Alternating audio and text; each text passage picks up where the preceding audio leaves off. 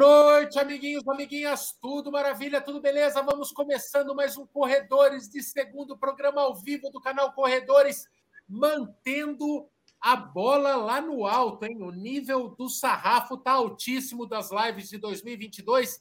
Hoje recebendo o treinador Jorginho Silva, ele que é treinador do Danielzinho. Recente é, parceria formada, a gente vai querer saber mais sobre isso. E ele está com o Danielzinho, esse fenômeno da corrida nacional e esperança de uma era de ouro para a corrida é, brasileira, né? Sem querer botar muita pressão no Danielzinho, mais do que ele já tem. Mas seja bem-vindo aí, Jorginho. Vamos bater um papo bacana sobre treinamento, sobre Danielzinho, é claro, e sobre perspectivas de é, um futuro estrelado aí para esse menino.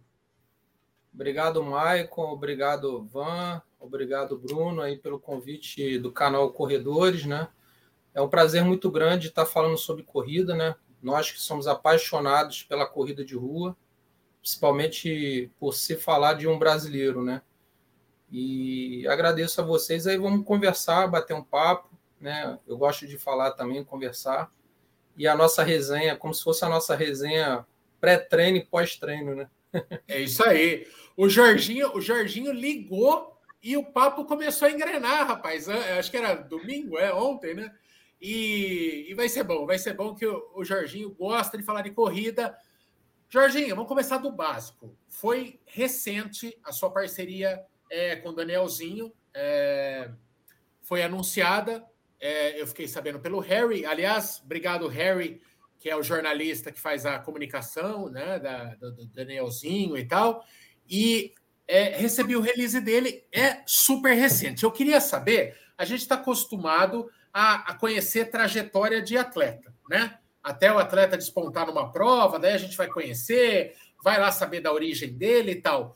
Como que um treinador é contratado é, para gerir né, e para é, ditar os rumos é, da carreira de um menino que está estourado, chegou chegando no atletismo brasileiro é, e tem uma perspectiva real, né? Fora aquela, não aquela coisa poliana, aquela coisa de brasileiro, é, sempre esperançoso, não, meu. O menino, ele simplesmente, na sua terceira prova, na Maratona de Valência, ele meteu uma duas horas, seis minutos e 11 segundos, que é simplesmente 6 segundos do tempo do Ronaldo da Costa, que dura desde 1998. O melhor tempo de um maratonista brasileiro é de 1998, Ronaldo da Costa.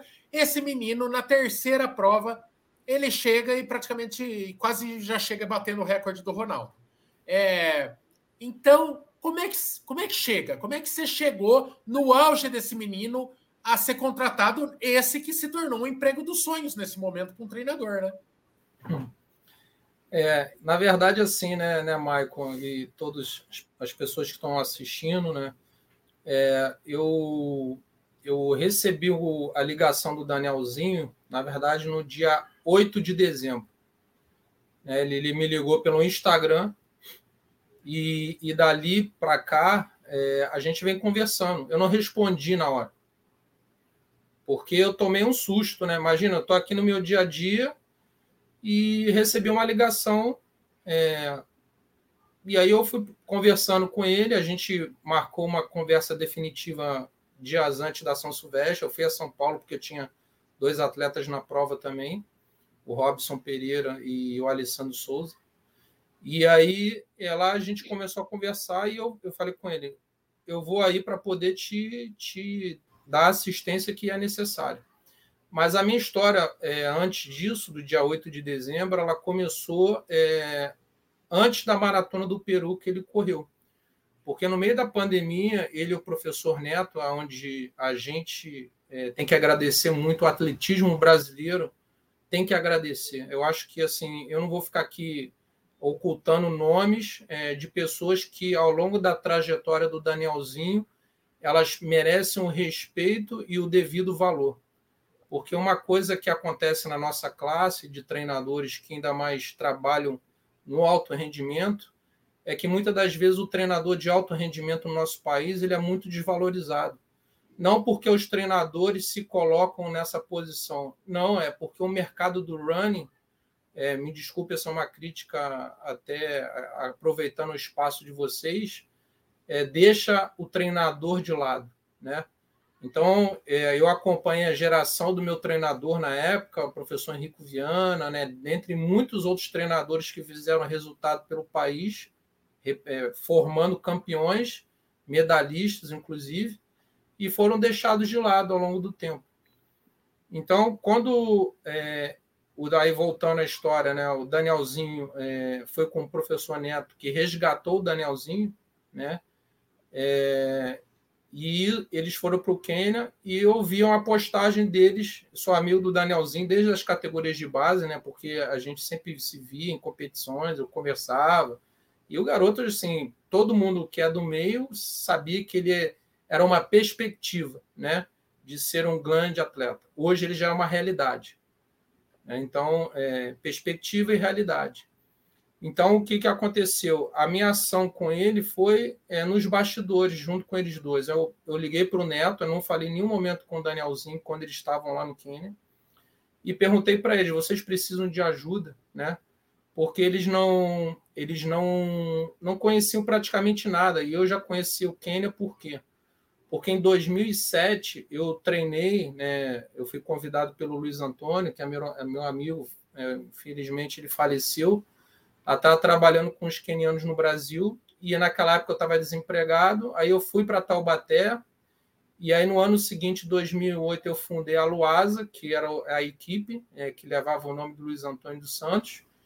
E nisso eu treinei é, o Mutai Kipkemei e o Kiprono Mutai, que foi terceiro colocado na Ação Silvestre 2008 é, só perdendo aí para é, James Kwambai e Evans Chebet, que tinham acabado de correr 2 horas 6, se não me engano, na maratona de Nova York, uma outra maratona na Europa. E aí a minha trajetória, a é, história com o Quênia começa em 2007. E de lá para cá, assim, eles, esses dois irmãos, para mim, é minha família, né? né? Aqui, ó, até uma a gente tem isso que é assim, quando você vai no Quênia, você vai na cidade de Tem, tem uma loja que fabrica esse bracelete. Então, assim, é, é mais que uma tradição, quando você vai lá, é, é, uma, é um elo né, de ligação. Então, aí os meninos me deram isso de presente, ó. Isso aqui faz parte, agora você faz parte da nossa legião. Então, de lá para cá, minha relação com eles é muito intensa. Assim, quando eu vou para o Quênia, é, já tive duas vezes lá, já ficava na casa deles. Eles vieram para Petrópolis, na cidade da, da, minha mãe. Então, assim, a minha, é uma amizade, fora é, o esporte, né? E aí, quando eu, o Danielzinho estava lá, junto com o Neto, liguei para esse meu amigo, né? Que é, eu treinei ele, o Kip Kemeio. O Kip Kemeio, ele, ele interveio, foi até no aeroporto de, de Nairobi, porque o Quênia estava em lockdown é, não ia avião de Nairobi para Eldoret e para você transitar no Quênia você tinha que ter autorização da polícia.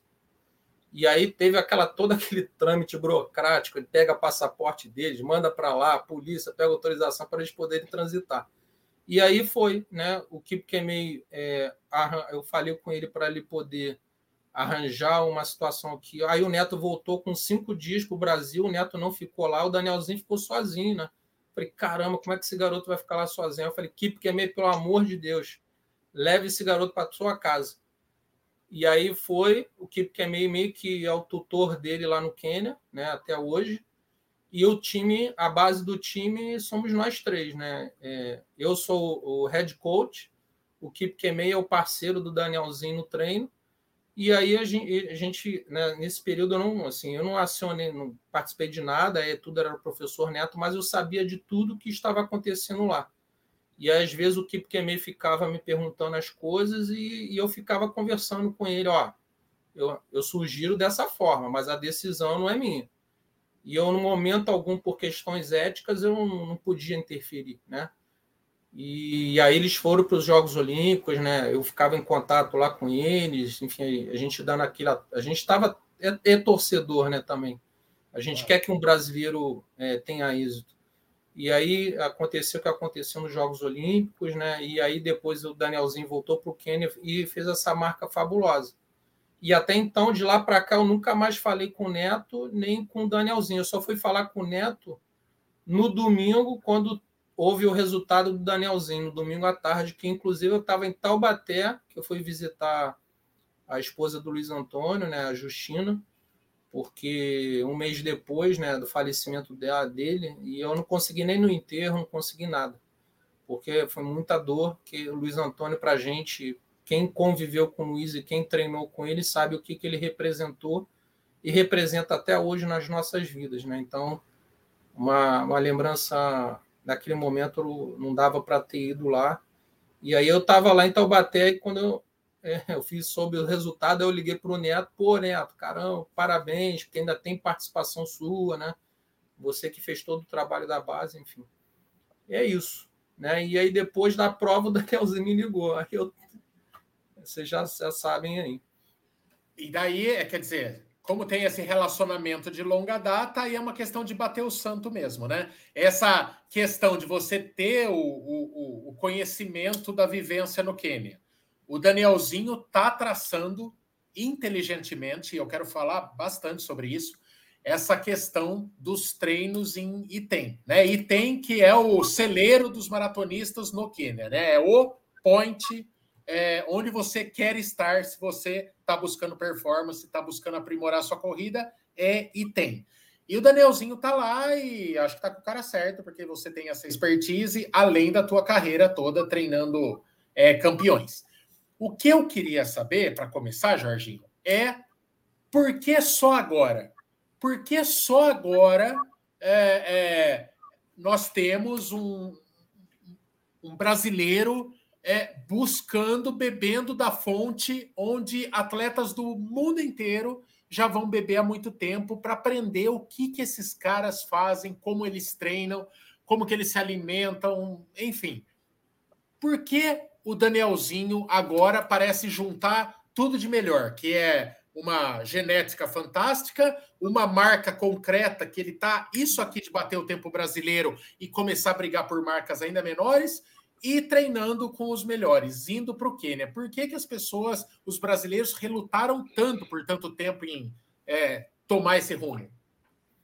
É, Michael, é, eu, eu falo que eu, eu falo uma palavra: mentalidade. Mentalidade. Então, eu vou falar é, um outro exemplo. Eu, né? Eu como treinador, eu paguei do meu bolso. É, eu fiz um curso, eu assim, fiz uma prova, né? Existe um processo de selecionamento. Eu fiz a primeira turma de treinadores da Academia Brasileira de Treinadores. Entre o Brasil todo, é, eu fui selecionado para entrar entre os 20 do atletismo, né, de todas as modalidades. Né? Você ia lá, fazia a prova e você entrava isso pré-Olimpíada. Aí o que, que acontece? É, eu, quando comecei minha trajetória como treinador aqui na Federação de Atletismo do Rio, tinha um curso de formação e aí o diretor técnico na época da federação era o professor Jorge Bichara, que hoje ele é o diretor de esporte do COB. E aí o professor Jorge Bichara chegou com um livro bem fininho assim e me presenteou. Ó, isso aqui é para você. Marathon Approach Training, é, escrito por Renato Canova e Henrique Arcelli, que era o fisiologista. E lá tinha vários é, treinamentos específicos para maratona da escola italiana. E aí eu comecei a seguir o Canova desde aquela época, né? Aí se passaram 11 anos. Aí quem estava no estágio internacional em São Paulo que veio falar para gente? Renato Canova. Aí eu peguei o livro, professor, você podia autografar para mim? E aí ele ele virou para mim assim, filho, você é uma, é, como é ele usou um termo, não é abençoado, mas assim, uma pessoa especial. Aí tem um termo que ele usou em italiano. E aí só por isso eu estou te convidando para você me visitar, fazer um estágio comigo lá na Itália, em Sestriere. E aí, na época, o Canova estava treinando o time de maratona feminino que ia pro, é, da China, que ia para o Mundial de Atletismo na China. E aí, cara, eu não, não pensei duas vezes. Eu juntei dinheiro fui lá para Sestriere. Então, eu estou fazendo, tô falando esse exemplo porque foi a mesma forma com que eu fui para o Quênia em 2016, em janeiro. Eu juntei recurso e fui para lá aprender com os melhores. E isso foi uma das coisas que também é, o Danielzinho se identificou muito comigo. Ele virou para mim um dia, assim, ele tem muito isso, ele, a mentalidade dele é de campeão. E aí ele virou para mim e falou assim, professor, ele me chama de coach, né? Coach, é, você é muito parecido comigo, porque você corre atrás do seu sonho. Então, o seu sonho é o meu sonho. Porque o meu sonho era levar, quando eu tive na pista de Camarine lá no Quênia, eu mentalizei, porra, um dia eu queria essa pista aqui lotada de brasileiros, né? Se preparando, pensando em Jogos Olímpicos, porque você vai já é, dezembro, janeiro e fevereiro, cara, a Europa toda vai para Item. Você só vê todos os atletas que estão nas maratonas, né? Principalmente nas vésperas de Jogos Olímpicos, no ano olímpico, todos os times vão para o Quênia. A maioria dos times europeus vão para o Quênia se preparar. Ou vai estar na África do Sul, né? Ou ali na região da Etiópia, alguma vão para lá. Não por questão de, de, de, de, de, de, você aparecer, não é isso, mas é porque é diferente, gente. A Meca é, é, é a Meca da corrida de longa distância. Assim, eu falo para todo mundo: quem tiver condições de conhecer, vá. Porque assim, eu acordava todo dia às 5 e meia da manhã, eu saía caminhando com a lanterna do celular ligada nas estradas de chão e você ouvia na estrada, cara, de arrepiar aquilo. Você ouvia grupos passando entre as estradas de chão, porque ali todo dia você vai para um percurso diferente. E aí você, o dia amanhecendo, você via aqui ao longo da estrada, na, na, na de, de, terra, você vai vários grupos, cara. Vários grupos. É a coisa mais linda de se ver, assim, é de arrepiar. Eu tô arrepiado aqui agora. É, eu já vi essa imagem. deve... né? Isso é rico demais, é rico demais, né? E fora e as questão... experiências. Né? Fora as experiências, assim, a coisa, assim, a, a, a, riqueza humana, né? a essência do atleta deles lá é uma coisa fantástica, a humildade, é, é pensar no coletivo, né? Então, vários valores hoje que a gente tira é, na nossa vida hoje pessoal, que a gente passa no nosso país, não é porque eles são, é, tem, são pobres, não é nada disso, não é mentalidade, gente.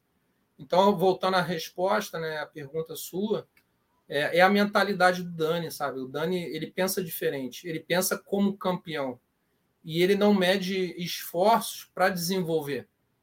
Então, você imagina um garoto que acabou de ganhar dinheiro, assim, uma premiação em Valência, ele está pagando, por exemplo, ele está indo é, com recurso próprio, sabe?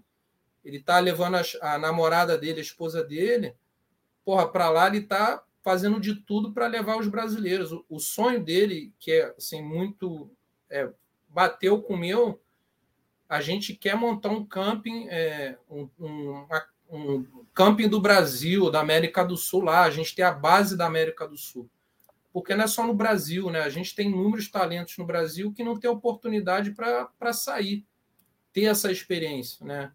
E, e o Dani, cara, assim, é, a gente pensa no coletivo, pelo menos a, hoje, claro que a gente está priorizando ele, primeiro ele tem que resolver as coisas dele, mas a longo prazo a nossa intenção é realmente é estar é tá abrindo portas para aqueles que tenham a mesma mentalidade de crescimento e desenvolvimento pensando no alto rendimento. Brunão, você ia perguntar alguma coisa?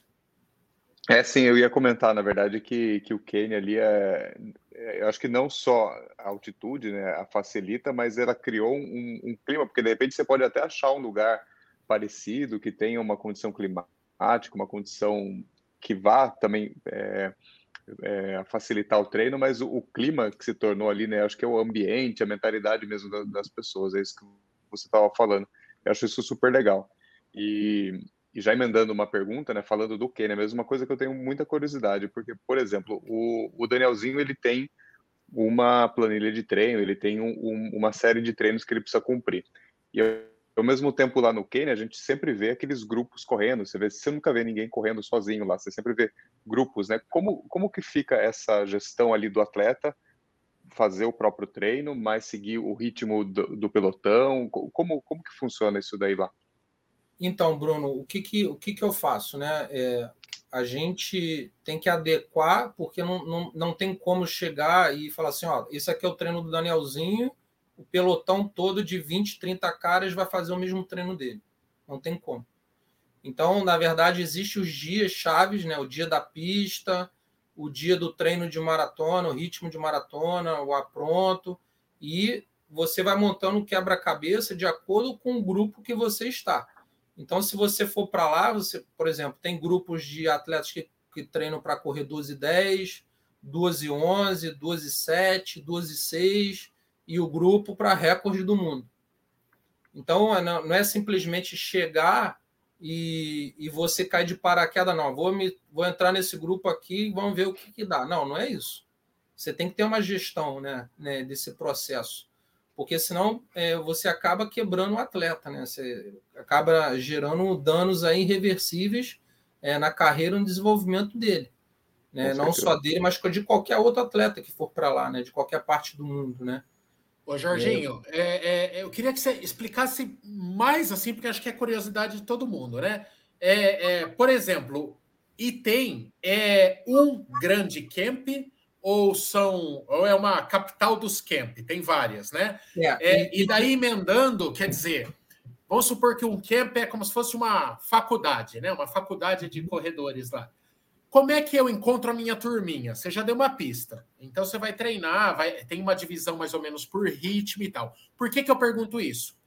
Porque um belo dia, depois do, da, do fatídico soquinho lá na, nos Jogos Olímpicos, a gente vê o Danielzinho plantando uma árvore com o Kipchoge, né? Então, você fala, será que esses caras estão andando tudo junto lá? Como que funciona na prática? Quer dizer, Kipchoge, por exemplo, dá o seu ar da graça, está treinando no mesmo ambiente? É, enfim, como que funciona essa divisão? É, o nível de acesso que um tem ao outro? Eles dormem basicamente na, na, nos mesmos lugares ali, estão frequentando os mesmos treinos? Como que é na prática o dia a dia? Então, é, primeiro, é, e tem a cidade, né? É uma cidade. É, e aí você tem Eldorete, né? Você tem Capilagate, você tem Capside. Então, cada, cada é, região dessa existe que são chamados training camps. Né? O que, que é isso? São casas que, por exemplo, managers alugam ou, ou constroem, enfim, é, aí tem um grupo do manager tal, outro manager tal, e nisso tem os treinadores que, que vêm. Aí tem o time da Europa, enfim, cada grupo tem o seu training camp que aluga uma casa ou ficam em hotéis. E aí nisso é, eles costumam estar treinando juntos, né? E aí o que, que acontece? É, falando do Keep George, né? Ele tem o time dele, né? Que a, ele tem um training camp da NN, então camp específico. O Dr. Rosa fica em Capilagate, que é o, foi o precursor né, é, disso tudo, desses processos de ter training camp no Quênia. Né? Foi o, do, o camping do Rosa, que era do Poltergar, Dr. Rosa que treinou Poltergar e dentre outros, outros atletas aí recordistas do mundo. E, e aí o que, que acontece? É, o Danielzinho ele tem lá o local onde ele fica, né, que é, é ele, o Kip Kemei e outros atletas é, se reuniram, alugaram uma casa.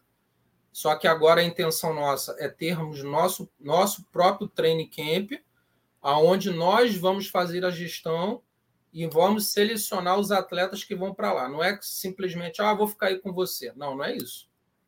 Você tem que saber, eu, eu assim, eu, isso já está como um acordo com o Daniel, Danielzinho, e eu vou fazer o crivo. É como se fosse entrevista de empresa. Ah, você quer ir para lá? Então vamos lá. É, qual o seu sonho? Qual o seu objetivo? Né? Aí vai ter uma, uma, uma bateria de perguntas é, para poder você ir para lá. Não é simplesmente, ah, eu quero ir para aí, vamos aí. Não, não é isso. E mesmo porque você tem que ter a estrutura de alimentação, né? tem que ter todo um combinado para poder você fazer parte daquele grupo. E os grupos lá são assim. Né? Simplesmente eu chego num grupo e vou treinar, não. Você é, é, é fechado, né? Ainda mais quando você se trata de atletas que estão correndo abaixo de 12,7 na maratona. É mais restrito ainda. Porque quando você vê o grupo da NN, ali são os selecionados. Ali são atletas que correm abaixo de 12,6, né? 12,5. É, prontos para bater. Qualquer um deles ali pode, a qualquer hora, bater um recorde do mundo. Né? Então, é muita coisa em jogo. Né? Van, manda uma aí. Está muito quietinha. Boa noite, gente. Só avisar que eu não estou conseguindo ver o chat, tá? Então, se vocês estão me mandando mensagem lá, me perdoa. É, Jorginho, bom, a gente tá, a gente sabe da sua história agora, né, com o Danielzinho, que você tá, tá treinando ele, já falamos sobre isso um pouquinho. Eu ia também perguntar a mesma coisa que o Bruno perguntou, a questão o que faz o Quênia tão especial, né? Mas você já acabou respondendo, além da, da, da, da altitude. Mas assim, é, fala um pouquinho de você, né, da sua experiência, é, porque a gente tem muita curiosidade assim, né? Quando a gente vai é, contratar um professor de corrida, vamos falar dos amadores né? A gente sempre pesquisa a vida, se já correu, se já fez maratona, qual é a experiência dele, e a gente sabe que muitas das vezes, não, não necessariamente aquele professor precisa correr melhor que o aluno, né? Porque às vezes as uhum. pessoas têm essa ideia de tipo, não, eu vou contratar aquele professor porque ele tem uma maratona para duas horas e cinco. Não, e na verdade, às vezes tem alguns professores que nem maratona fez e são ótimos professores, né? Conta um pouquinho de você, do, da, da sua experiência aí com a corrida, como que você começou, enfim. Pelo menos eu não conheço, com certeza tem mais gente aqui também que não conhece. Obrigado pela pergunta, pela oportunidade, né? É, é, às vezes a gente não tem oportunidade de falar da gente, né?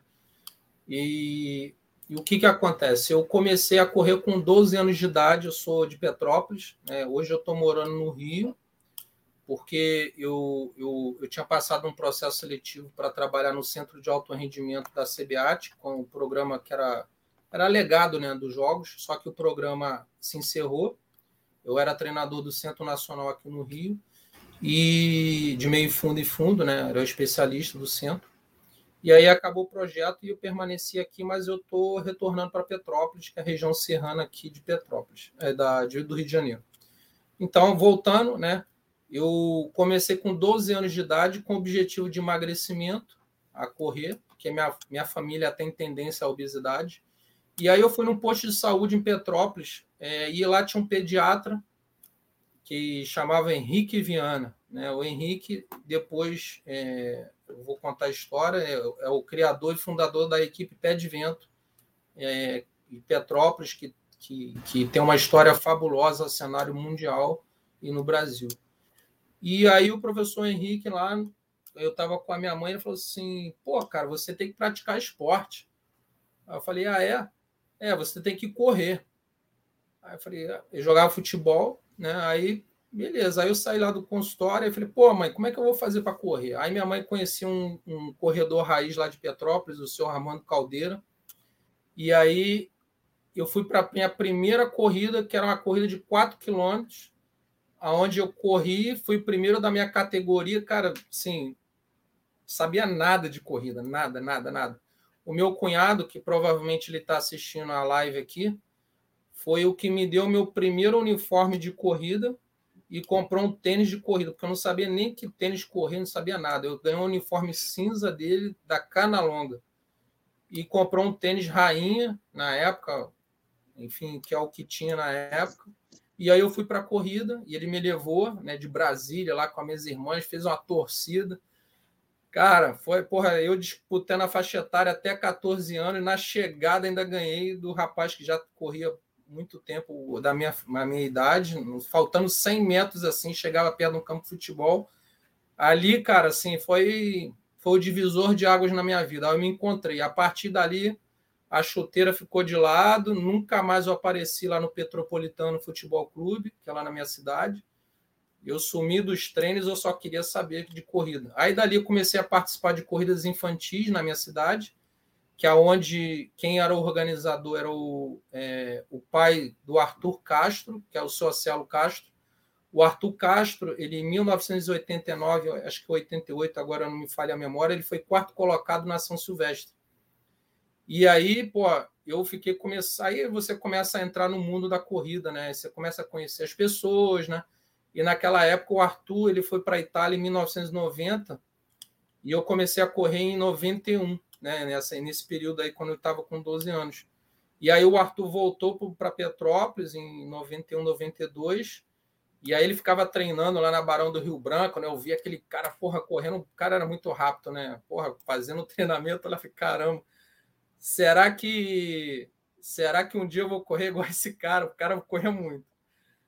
E aí eu, eu comecei a ficar amigo do Arthur, né? Aí por causa das corridas de, de, de, criança em Petrópolis, aí o pai do Arthur levava a gente, ele fazia um ranking, né? Tinha a corrida do Coelhinho, corrida de São Pedro, corrida da criança, corrida de São, é, corrida de Natal. E aí eu participei da primeira São Silvestrinha, cara. Ele fretou um ônibus, ele montou a equipe de Petrópolis para ir para a primeira São Silvestrinha que foi feita no Parque do Ibirapuera. E aí começou a minha trajetória. Aí eu fui, aí o professor Henrique, eu não sabia que ele era treinador, né, de atletas de elite. Ele treinou o Arthur quando ele foi quarto na São Silvestre.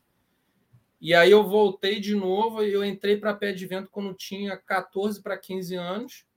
E quando eu estava indo lá é, é, falar com o professor Henrique na loja Pé de Vento, que a Pé de Vento não era clube federado na, na CBAT, era uma equipe de corrida, igual as assessorias têm hoje, né? Então era loja de roupa, e aí o professor Henrique criou a marca Pé de Vento, onde ele fazia os uniformes de corrida, e assim montou um time e ia para as corridas de rua, isso em 1983. Né? Então eu nasci em 1979, e aí, vendo essa jornada toda, inúmeros atletas passaram pela equipe, e, eu, e quando eu entrei na, na equipe, fui falar com ele, lá, fui lá na loja para pegar o treinamento e tal, quem vem dentro do shopping Dom Pedro? Ronaldo da Costa, que estava vindo de descoberto para Petrópolis, porque ele estava indo para o campeonato mundial de revezamento de estrada em Portugal, é, com a equipe do Brasil. Aí ele foi lá para poder conversar com o Henrique, e dali já ia para o aeroporto para embarcar com o time do Brasil. Aí eu tomei aquele susto, falei, caramba, o Ronaldo está aqui, o Ronaldo era meu ídolo, né? Assim, a gente hoje é amigo, mas naquela época, como eu era garoto, e aí a, a, minha história começou dentro do alto rendimento propriamente dito, né? E dali eu comecei a treinar com eles, né? A gente convivia muito com o Luiz Antônio, o Éder Moreno, aí tinha outro amigo meu que era de Petrópolis, o Otávio, que chegou a correr 2 horas e 12 na maratona de Miami também, por pouco, pouco, por pouco ele não foi para a Olimpíada, não sei se foi de Aí esqueci aqui qual a Olimpíada que ele não ele ficou próximo de ir. E aí, assim, eu convivi com Carmen de Oliveira, né? Na época que ela treinou também na Pé de Vento, cara, muita gente que eu convivi dentro do alto rendimento. E aí eu ia para Campo Jordão junto com eles, né? Aí já falando um pouco da se eu corri maratona, eu não corri maratona até hoje. Eu cheguei a treinar para maratona, porque a gente tinha os longões, né? E aí, por exemplo, quando o Luiz Antônio estava se preparando para o campeonato, para a Copa do Mundo, é, para o Campeonato Mundial de Atletismo em, na, em Atenas em 1995. E aí eu fui para Campo Jordão, né? Aí eu tinha Campo Jordão era lotado, né, de atletas, né? É, a gente fala dos training camps no Quênia, a gente tinha o Quênia é, nosso brasileiro que era Campo Jordão. Então tinham vários grupos é, de atletas que treinavam com outros treinadores se reuniam em Campo Jordão.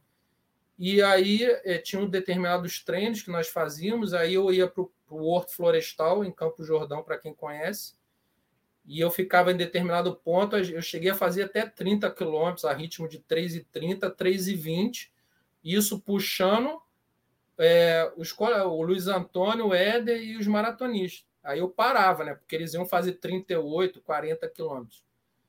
Então eu não cheguei a correr, eu ia correr a maratona do Rio, mas só que eu não corri. E, e nisso muito jovem, né? E, assim, eu sempre gostei de, de, de, de, de treinar. Eu cheguei a correr 30, 50 no 10 mil como juvenil. Aí eu tinha, era o nono colocado, fui o nono colocado no, no brasileiro, em, agora acho que foi São Leopoldo, em 1997 ou 98. Só que quem eu competi? Marilson, é, o Paulo Roberto, o Luiz Fernando, que são gêmeos hoje, né? O Paulo Roberto que continua. Só fera. É. Cara, você olhava, eu olhava assim, pô, a minha perspectiva eu tenho que estudar. E aí nisso eu tive a oportunidade de, de eu corri pelo Flamengo aqui no, no Rio, né? Não só eu, mas como outros atletas. E aí a, a Estácio aqui no Rio de Janeiro, Petrópolis não tinha universidade ainda a Estácio, fazendo até propaganda aqui, mas é, a Estácio tinha um convênio com o Flamengo. E aí eu ganhei a bolsa, mas só que com três meses o convênio se acabou. E aí eu tive que vir trabalhar no Rio, né, para poder continuar estudando, porque eu sempre gostei de estudar. E o Henrique sempre uma coisa que ele falava com a gente, e isso eu carrego dele, né? O grande ensinamento. Professor Henrique, um abraço. Desculpa. Fica à vontade. Imagina. Fica à vontade. Sinal que foi importante para você, especial. É. Aí, é, a partir daí eu comecei a estudar. Que aí foi minha virada na vida, né? Aí eu comecei a estudar, né? E aí eu sempre continuei estudando coisas dentro do atletismo, aí eu virei assistente dele, né? E aí depois eu virei coach dentro da equipe. Isso já em 2000, 2001, quando entrou Frank Caldeira, né? Eu entrei na faculdade em 2001. É, aí estudando no Rio, trabalhando, eu voltava para Petrópolis, eu estudava três dias seguidos, de manhã, de tarde, de noite no Rio, porque eu não tinha dinheiro para poder me sustentar, né? Eu tinha que trabalhar e, e fazer minha faculdade. Então foi um ano muito difícil.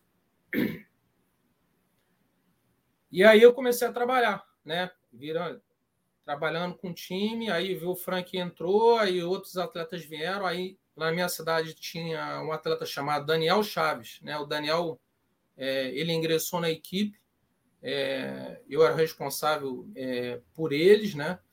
E aí a gente montou um time basicamente jovens que eu ficava responsável. O professor Henrique ele passou a ser head coach do time e assim nós tivemos uma geração bem bem vitoriosa, né? Que foi até 2006, aonde eu saí e aí, 2007, ele continuou, né? É, o time continuou, mas só que eu fui dar outros voos, né?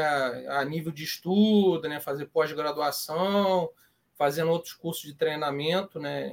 Aí eu fiz uma a prova para a Academia Brasileira de Treinadores de 2011, 2012, não, 2012, que o curso durou dois anos, um curso muito duro.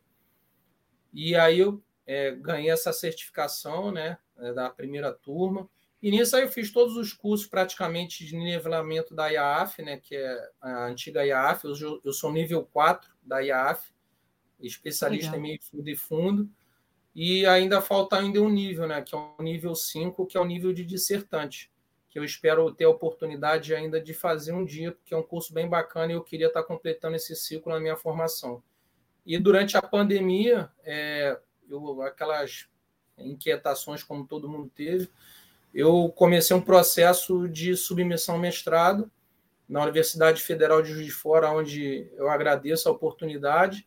Fiz o processo, não consegui passar a primeira vez, fiquei por dois pontos, persisti, né? O esporte, a corrida ensina a gente isso. E aí eu ingressei na segunda tentativa e, e praticamente já estou terminando esse ano. Se Deus quiser, aí já coletei os dados, já estou escrevendo e ainda quero escrever um livro ainda sobre a minha história, sobre treinamento de corrida. E vamos para frente, vamos estudar para trazer conhecimento né, para o Dani. Olha que bacana. Então, aí, o seu nível técnico, na verdade, né? Técnico e essa parte de você estudar é, é o que realmente ajuda, né? Que realmente faz a diferença também, né? Não só a experiência em si, em viver e vivenciar isso, né? Então a gente vê que você já correu forte, né? 3,30 aí de, de ritmo é forte. E então você sabe o tanto que é sofrido realmente correr até abaixo disso, que é o que os meninos correm até abaixo, né? O Danielzinho. Mas que legal, que história. Ó, que bacana. Falar, e novo, né, gente? 40, 40, você é de 79? 42? É, é, eu faço 43 agora no dia 5 de fevereiro. É, minha, minha eu, idade, ano, novo de tudo. É, esse ano eu ia correr a maratona para comemorar meu aniversário. Eu ia correr a maratona do Rio, estava no meu projeto.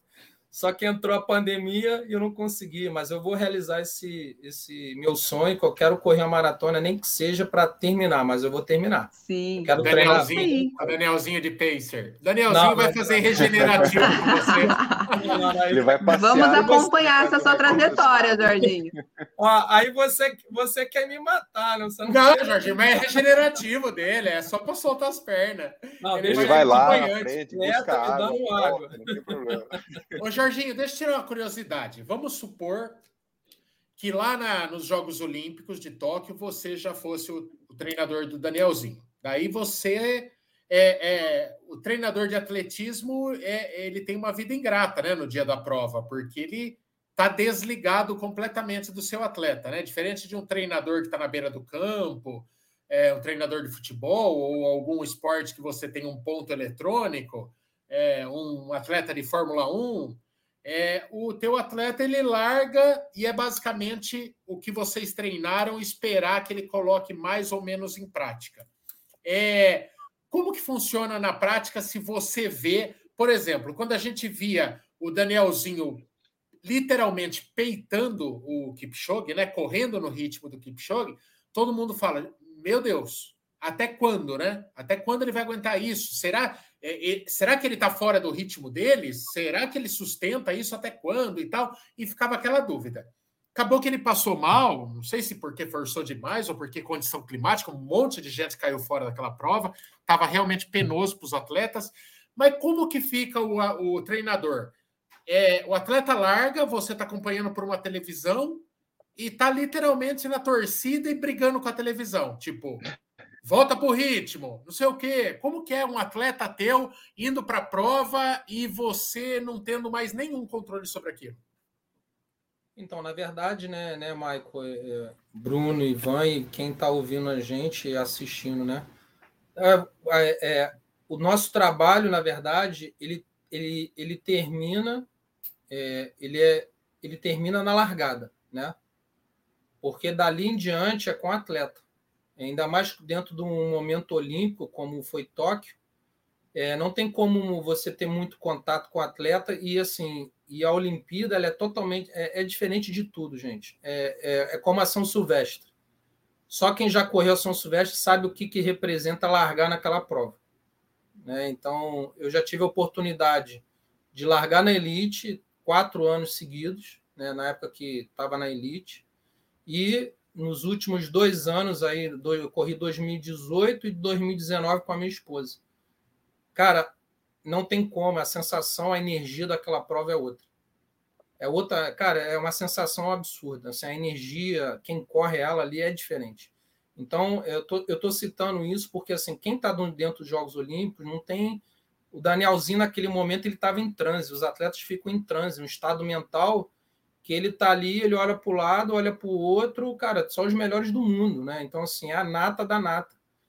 Então, para ele ter feito aquilo, só ele um dia, ele, assim, eu não tive ainda uma conversa franca com ele de sentar e, e conversar realmente o que, que aconteceu. A gente não, não teve esse tempo, porque é tanta coisa que eu estou tendo que resolver e planejar, né?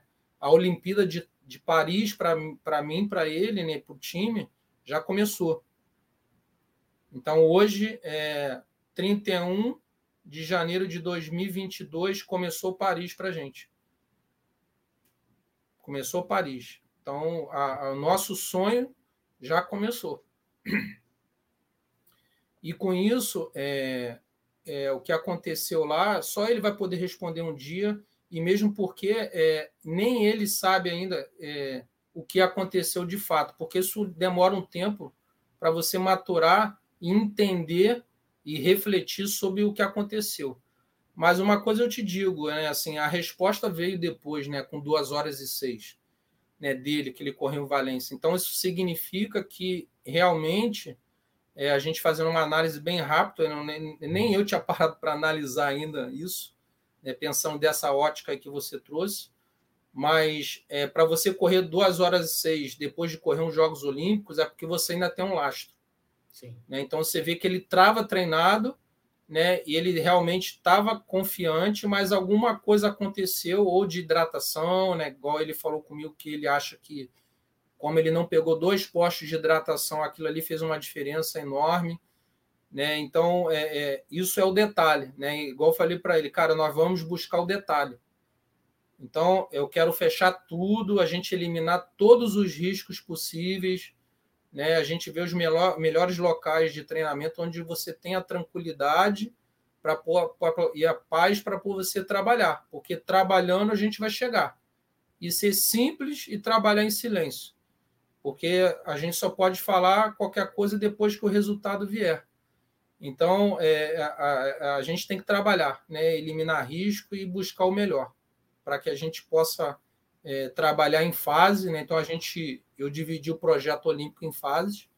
Então a gente está no momento fase 1, né? A fase 1 vai até o Mundial de Eudine. E aí nós vamos reavaliar o processo e daí partir para a fase 2, fase 3, né? E até chegar a caminhada a, a Paris 2024. É, Ô Jorginho, como é que funciona esta blindagem do Danielzinho? É, tá tendo um controle, né? É, falando com o Harry, que faz a parte é, de comunicação e tal. É, a gente conversou, pediu para fazer também uma live com o Danielzinho. Ele falou que nesse momento a escolha é não se fazer. É, como que vocês tomam essa decisão e como que controla a, a euforia mesmo de um menino é, de 23 anos, 23 anos que ele está, né? E como que blinda a cabeça, né? A gente vê, por exemplo, no futebol o tempo todo é, promessas, estrelas do futebol se perdendo, deslumbradas. É, então, o que, que mira essa estratégia de deixar ele focado em treino, é, um pouco menos de holofote, é, sem participar de entrevistas ao vivo? Fala dessa estratégia. Então, o papel do Harry, eu, eu chamo ele. É, desculpa a Harry aí, né? Mas o Harry é o nosso capitão Nascimento, né? Do Tropa de Elite. Eu dei a função para ele. A primeira pessoa que me veio à cabeça foi o Harry, porque o Harry me conhece de muito tempo, desde 1993 ou 94, quando ele fundou um canal né, na internet, né, um site especializado em corrida de rua. Para quem não conhece, conhece o Harry, é, procurem a história dele, que é uma pessoa que é, ajudou muito a corrida de rua no Brasil, né? divulgando os atletas, enfim, falando do nosso mundo, né? Como vocês também, que tem uma história muito bacana, e eu falei para o Maicon, né? É, Van e, e, Bruno, o propósito de vocês, do canal de vocês, é, é, é, eu tenho esse propósito como treinador, é inspirar e transformar a vida das pessoas através da corrida. Eu pesquisei sobre vocês, tá? Ah, é? é, eu pesquisei lá e assim achei muito bacana a proposta de vocês. E, e, o trabalho do Harry é justamente esse, porque é o momento que todo mundo quer falar com ele. E o Dani é uma pessoa que ele, ele atende todo mundo, né?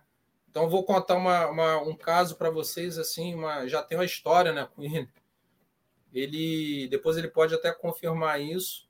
A gente estava aí no café da manhã, eu liguei um dia anterior, a gente estava lá no mesmo hotel. Falei, Dani, ó, eu estou descendo 5 e meia, porque a van saía 6 horas para a largada da São Silvestre e aí a gente acordou 5 e meia, eu vou descer 5 e meia do meu quarto, já vou descer pronto, e eu vou estar entre 5 e meia, 6 horas, já para ir direto para a largada.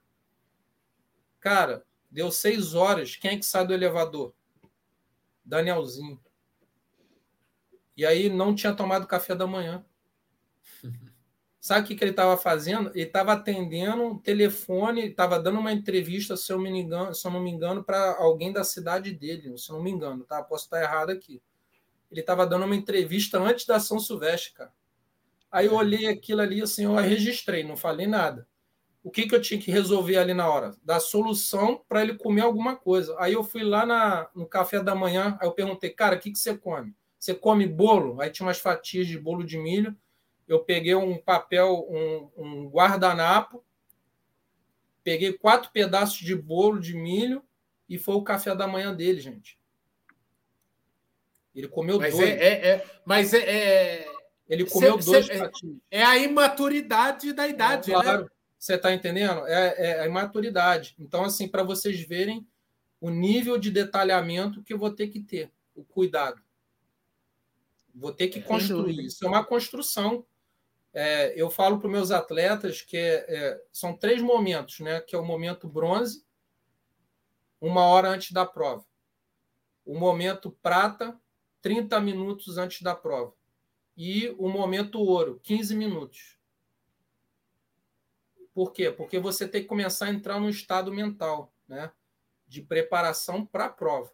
Você não pode estar tá dando atenção. Infelizmente, assim, você tem que blindar, porque tá muito, é muita coisa em jogo, são meses de preparação. Claro. São é, é, dedicação de, de muitos anos para poder chegar ao momento. Imagina se isso acontece nos Jogos Olímpicos, um campeonato mundial. Né? Exato. Então, a gente tem que. Uma distância educar. longa, né? A São Silvestre era curta, né? É, exatamente. E mesmo assim, é, a intensidade que esses atletas têm e, e, o gasto energético é muito grande. Né? E mesmo tendo uma prova, sendo uma prova de 15 quilômetros, é o que para São Silvestre como uma prova de meia maratona, né? Assim, correndo no plano, no percurso bacana. O nível de Vai. esforço dela é, é, enorme, né? Assim, para quem já correu, sabe o que, que representa a prova. Então, é, é, é, essa blindagem ela é necessária, não é questão de ego, de do que a gente quer deixar o Daniel é, não deixar falar com as pessoas, não. É porque é a realidade, né? A realidade dele é outra, isso né, para que ele tenha a, a, tranquilidade e o momento certo para poder atender as pessoas, né? Não é que ele não vai falar com ninguém, não é isso, né? Até aproveitando aqui e, e o espaço para falar com as outras pessoas que tentaram entrevistá-lo, é porque nesse momento ele tinha que descansar, gente. Ele, eu falei, cara, some, desliga o celular, e eu ligava para ele, eu não falava nada de treino. Já descansou hoje? Já passeou? Já namorou? Já levou a Grazi para passear? Já, já beijou a sua mãe? Aproveita, porque a gente vai entrar no outro processo daqui para frente. Então, a hora que começar. É, some, não fala comigo, eu não vou te atender sábado e domingo, esse período todo, eu vou começar a falar com você no dia tal. Eu só ligava para ele, tá tudo bem? Eu só acabou. Não queria nem saber mais nada. Ele queria falar das coisas, eu falei, não, não, não, não, não quero falar, não. Ô, Jorginho, ainda sobre como que funciona a engrenagem, né? É, primeiro que eu queria que você desse uma estimativa de custo, muita gente perguntou isso, para se manter um atleta lá, né? Para a gente ver se realmente é, é altamente impeditivo o valor ou se realmente faltava essa ambição, muitas vezes, de alguns atletas que poderiam ter trilhado esse caminho, treinar no Quênia e tal. Então, queria que você desse uma ideia de valores e queria saber também, é, você falou Danielzinho bancando do bolso. É, CBAT, né, Confederação Brasileira de Atletismo, COB, esse povo, essas confederações e tal, elas não têm um caixa, elas não têm um dinheiro para investir na estadia de um atleta no Quênia. Um atleta que pode sim, botar o, o, Brasil num pódio é, sucessivamente. E, é, é, e, e, uma terceira pergunta, é tudo envolvendo essa, essa coisa econômica. É, como que funciona essa relação? O Danielzinho é, é, quer o Jorginho como treinador. Quem paga?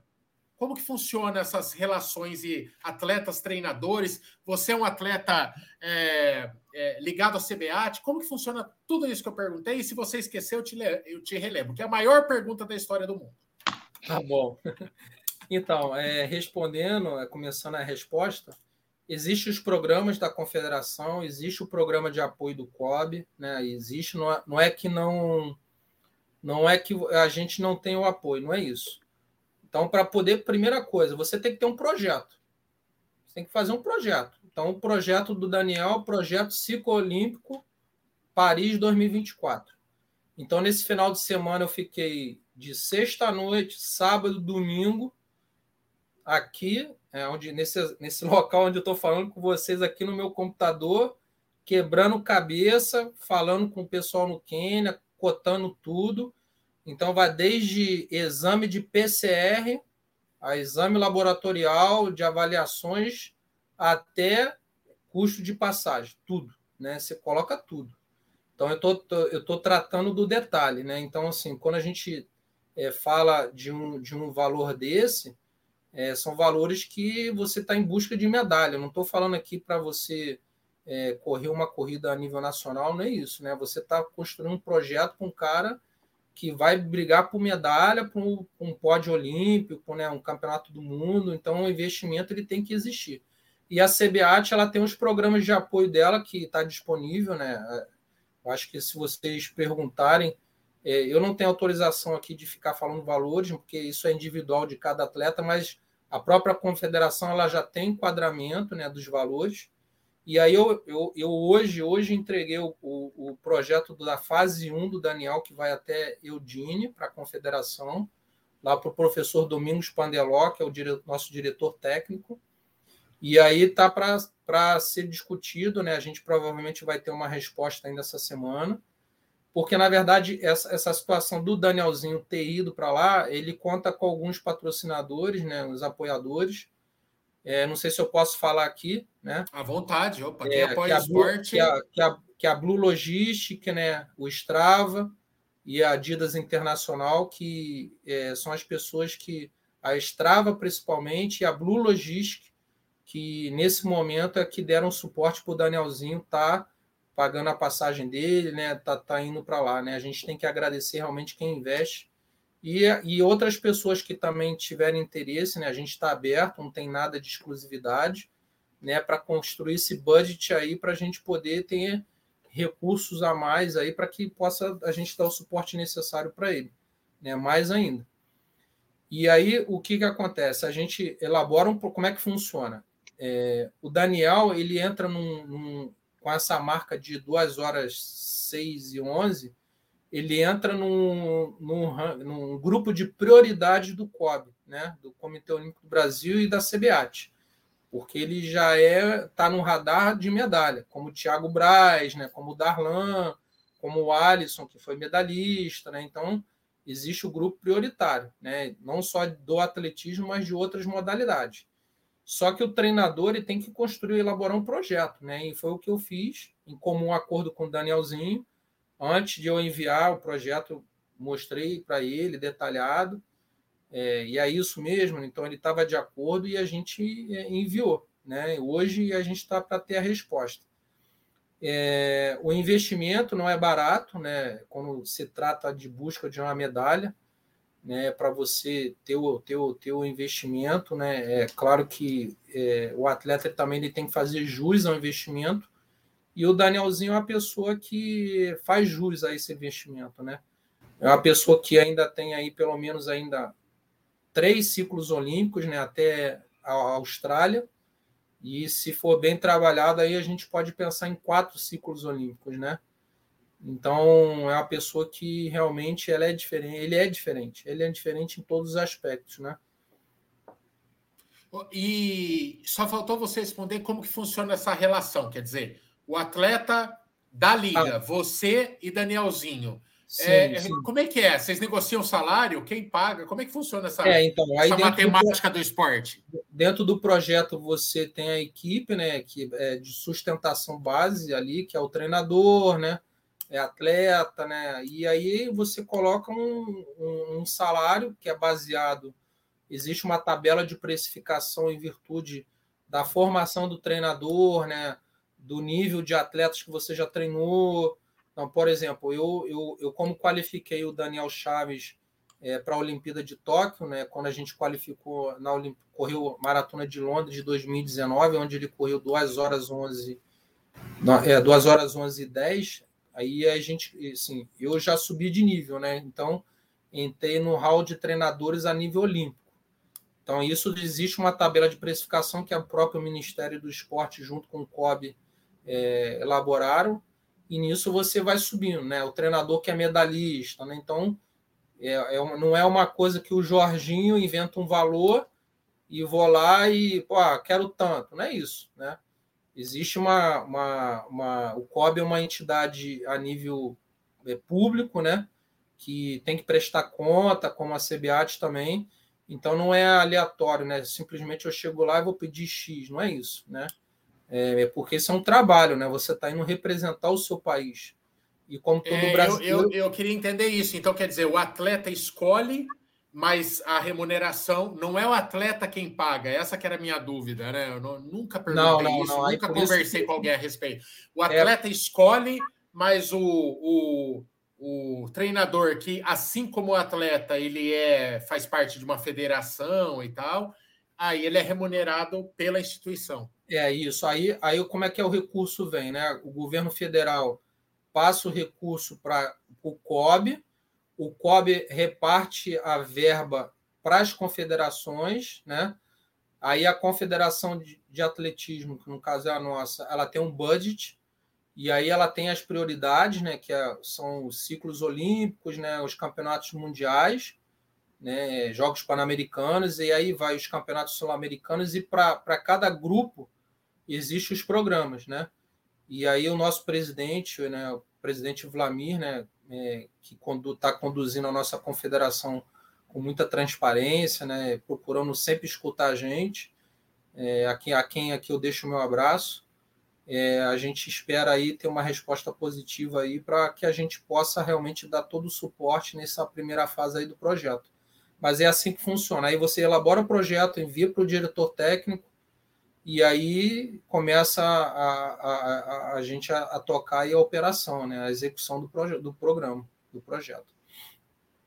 Porpeto, a última pergunta, faça. Vai me deixar na, na fogueira.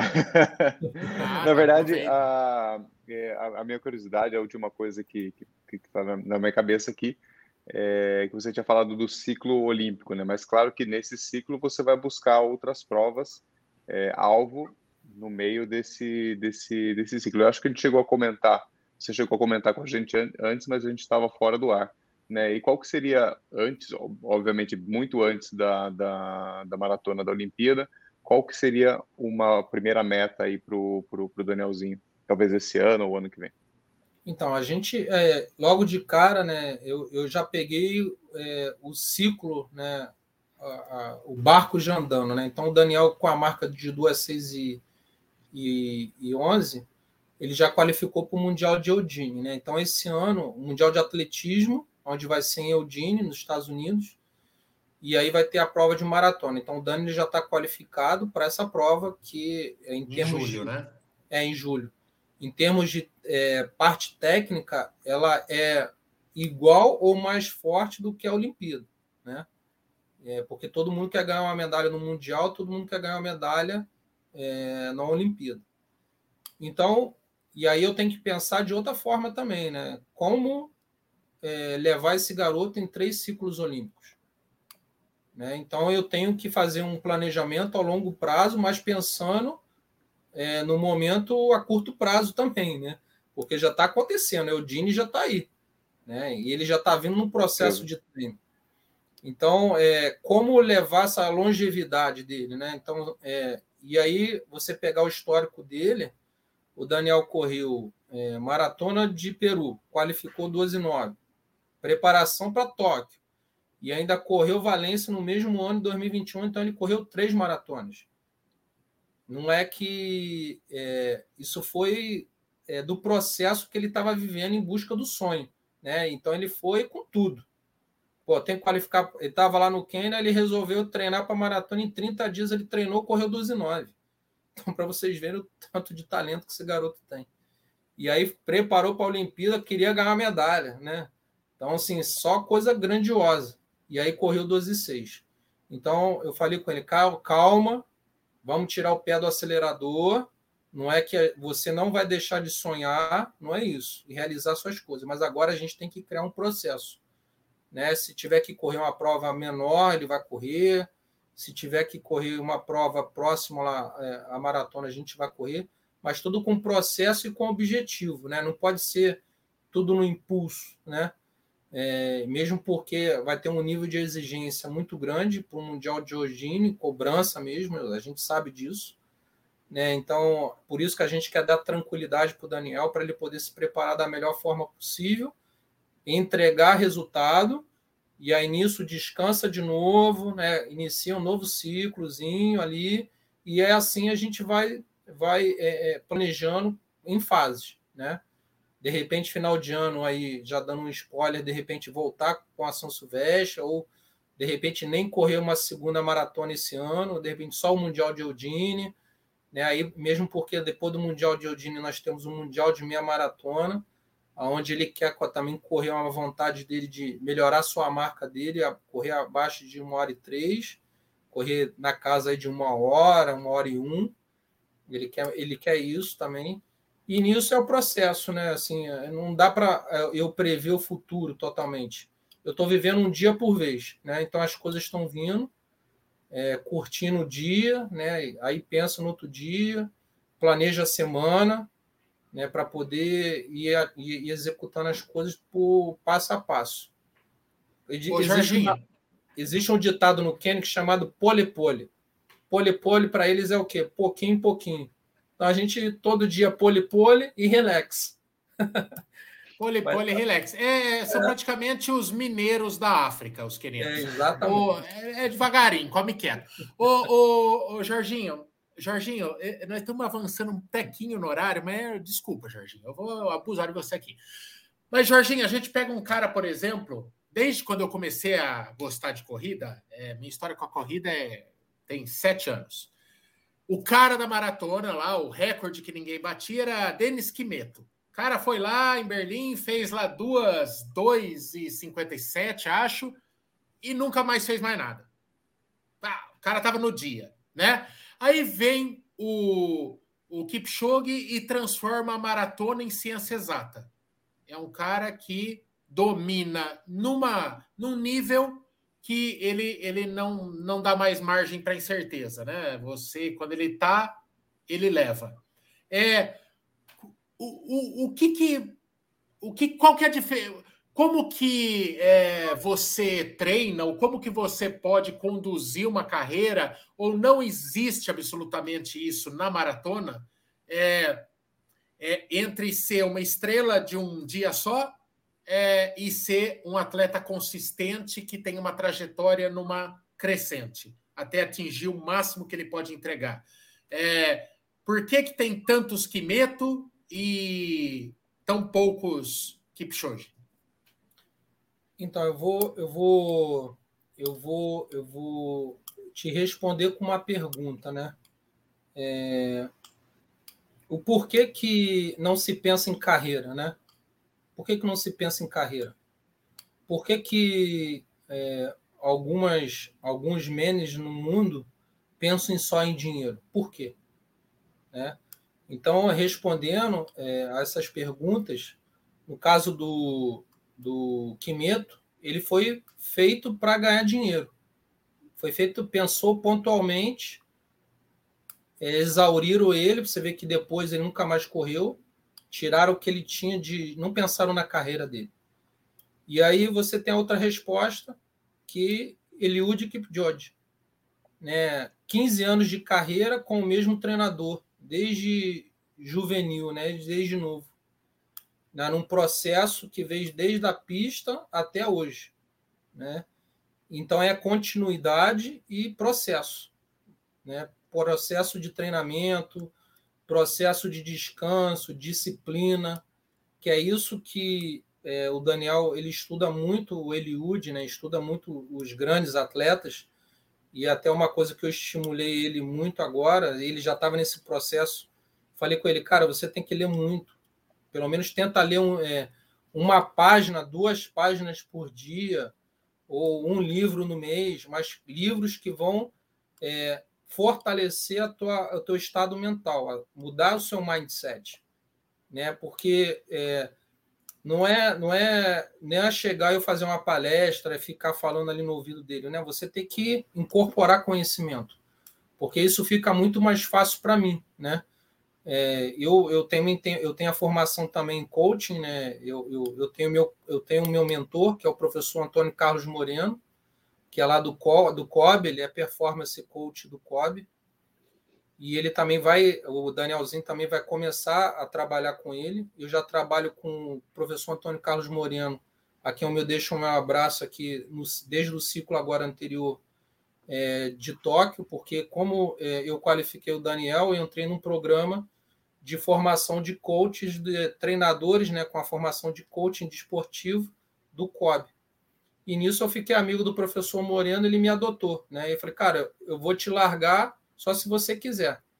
O professor Moreno, só para vocês terem ideia, ele, ele foi o, o é, medalha de prata na Olimpíada de. Não, medalha de prata do, do, time de voleibol do Brasil, da geração do Bernard, é, Tan, Bernard, enfim, aquela geração de prata. Aqui eu não, eu não, não lembro aqui a história toda aqui para falar para vocês, mas assim, é, toda a revolução do voleibol começou com eles. E o professor Moreno ele foi estudar, né?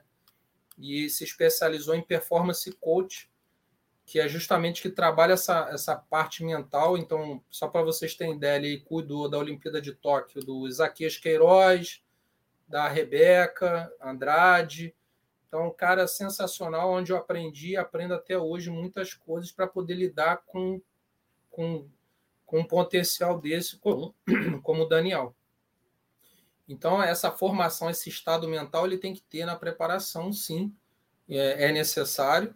E, e, se pensar em carreira, porque quando é, o treinador fala uma coisa, uma palavra ou, ou, ou, ou, um tipo de reflexão, o atleta que já tem esse processo né, de longo prazo, né, e eu espero estar com o Danielzinho até o fim da minha carreira, né, e a dele também, eu falei com ele, cara, eu vou te preparar a longo prazo. Claro que a gente quer resultado, mas eu quero que você, é, quando você encerrar sua carreira, você se torne treinador e eu vou me aposentar. Então eu quero que você seja melhor do que eu. Então eu vou voltar assim, é, como um acordo com ele, eu quero que ele termine os estudos dele, né? Ele faça um curso de inglês também. Então assim, tudo no, no tempo, no seu devido tempo, não é que ele vai deixar de treinar para estudar, não é isso. Tudo com uma agenda, uma programação. Então até isso a gente vai ter que cuidar, né? Muito bom. Amiguinhos, amiguinhas. Que bacana. Dava para ficar falando, dava para ficar falando mais outra live, né? É, Jorginho, muito obrigado, cara, pela, pela é, presença aqui, por compartilhar todas essas histórias aí. Toda, todo sucesso do mundo aí nessa dobradinha, você e Danielzinho.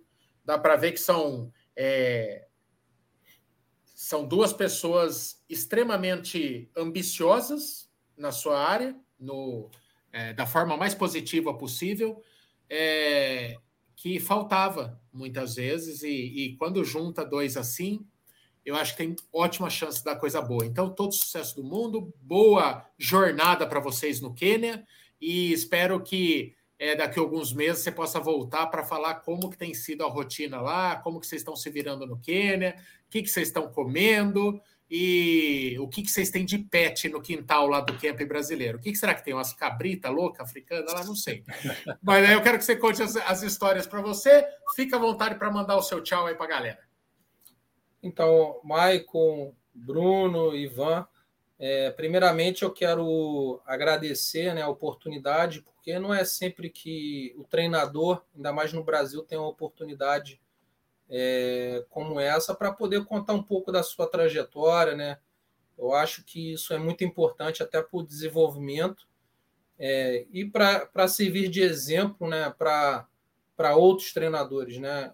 Pessoas que estão é, sonhando, acredite no sonho, gente, porque a minha vida ela sempre foi, eu tive a preocupação sempre em estudar e ser um treinador de elite, né? A nível não só nacional, mas também a gente sonha um pouquinho mais nesse a nível mundial. E, cara, assim, é, é, eu falo que qualquer treinador no planeta queria treinar o Daniel. E eu recebi um presente, uma oportunidade de Deus, né, de estar com um cara especial, né, e, e é a oportunidade da minha vida profissional. E pode ter certeza que eu vou entregar o melhor de mim, porque eu fui, eu fui forjado ao longo desses 20 anos, né? Não só com experiências, vivências, mas todas as pessoas que passaram por mim. Eu passei por elas, né? Então, eu quero agradecer aqui o professor Henrique Viana, da Pé de Vento, professor Marco Antônio de Oliveira, treinador do Paulo Paula, com quem eu mantenho contato até hoje.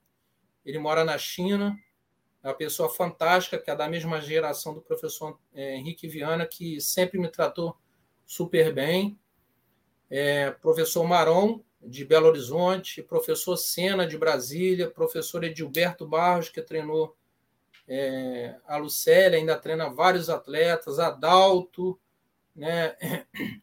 professor Renato Canova, que está na, na Itália, que é o meu mentor até hoje, tenho contato sempre com ele, é, sempre me ajudando, me dando conselhos a nível é, extraordinário. É, professor Landa, da Espanha, também, que fiz estágio com ele na Espanha, no Centro de Alto Rendimento de Madrid também. Cara, assim, são pessoas que é, me ajudaram na minha formação, né?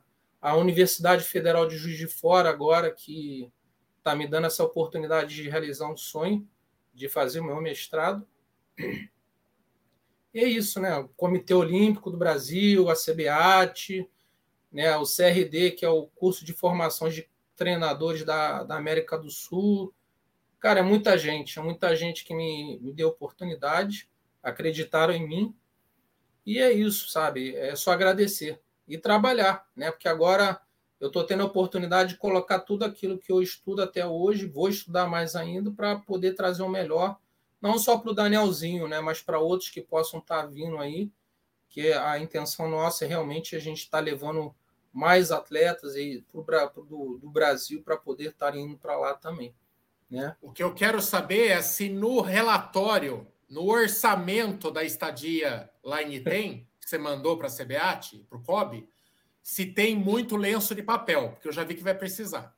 Porque você é uma manteiga derretida, ô Jorginho. Eu sou, cara. É, é eu, eu, eu, assim, quando, eu, quando a gente fala da gente, né, da nossa história, é porque aqui eu, eu tô tendo, eu nunca tive essa oportunidade, mas assim, é muita coisa, cara. Eu não contei nem é, é muito pouco, né? uma, uma hora, para você falar de você e falar de tantas histórias, né? Ronaldo, pô, tem muita história com o Ronaldo. Luiz Antônio, né? O Kiprono, que faleceu, né? Que, o Kip Kemei, que são os irmãos, é, só para vocês terem ideia, o Kiprono, quando foi pódio na, na Pampulha, em 2008, cara, ele pegou 5 mil reais que ele ganhou de premiação e me deu de presente. Nenhum atleta do Brasil, com, eu trabalhei com muitos, chegou para um treinador, para mim, pelo menos, e fez isso.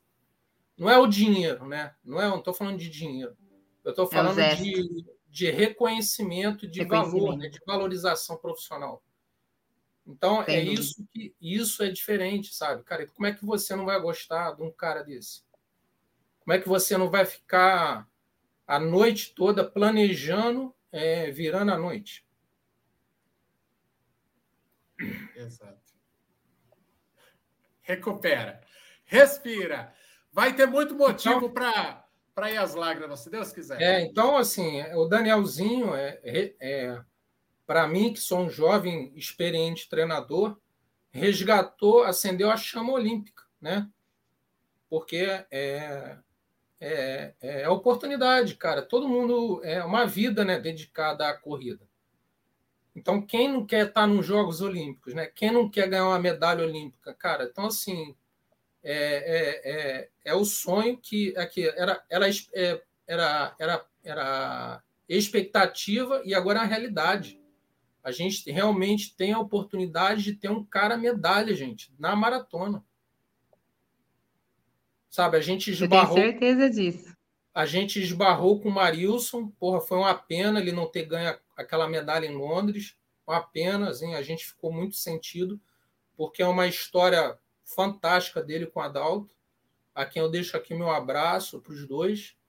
Né? E, é, e é a consagração da, da, da, história de cada um. Né? Então, assim, eu estou tendo uma oportunidade de escrever a minha história com o Danielzinho. E, e podem ter certeza, cara, assim, eu vou dar 200%. Né? Como eu já estou dando, né? eu, a minha, a minha família, né? assim, a minha esposa, que também corre, ela é profissional de educação física, ela é treinadora também, ama a corrida, como todos nós. E é Legal. isso, sabe? É, é, é, paixão, paixão, né? mas com o pé no chão, é, para a gente fazer o melhor, sabe? Vai ser sucesso, sem dúvida. Amiguinhos, amiguinhas, Pô, hoje, né? Que demais. Parabéns. Né? Tocamos, tocamos em frente, fingimos que ninguém viu a live acabar e fomos tocando, né? Mas esse papo Bom, vocês têm aí uma hora e cinquenta de bate-papo. Não, não, calma. Não. Uma hora e vinte. Uma hora e vinte de papo. Uma hora e vinte de papo vocês têm para ouvir no podcast que vai estar disponível amanhã é, em todos os agregadores aí de podcast. Você vai poder ouvir essa live aqui, que foi um papo sensacional com o Jorginho, beleza? Amanhã tem vídeo novo às 19 horas no canal Corredores. A gente fica aqui. Valeu todo mundo que assistiu, ficou grudado com a gente. Beijo nas crianças. Jesus, coração. Boa noite, gente.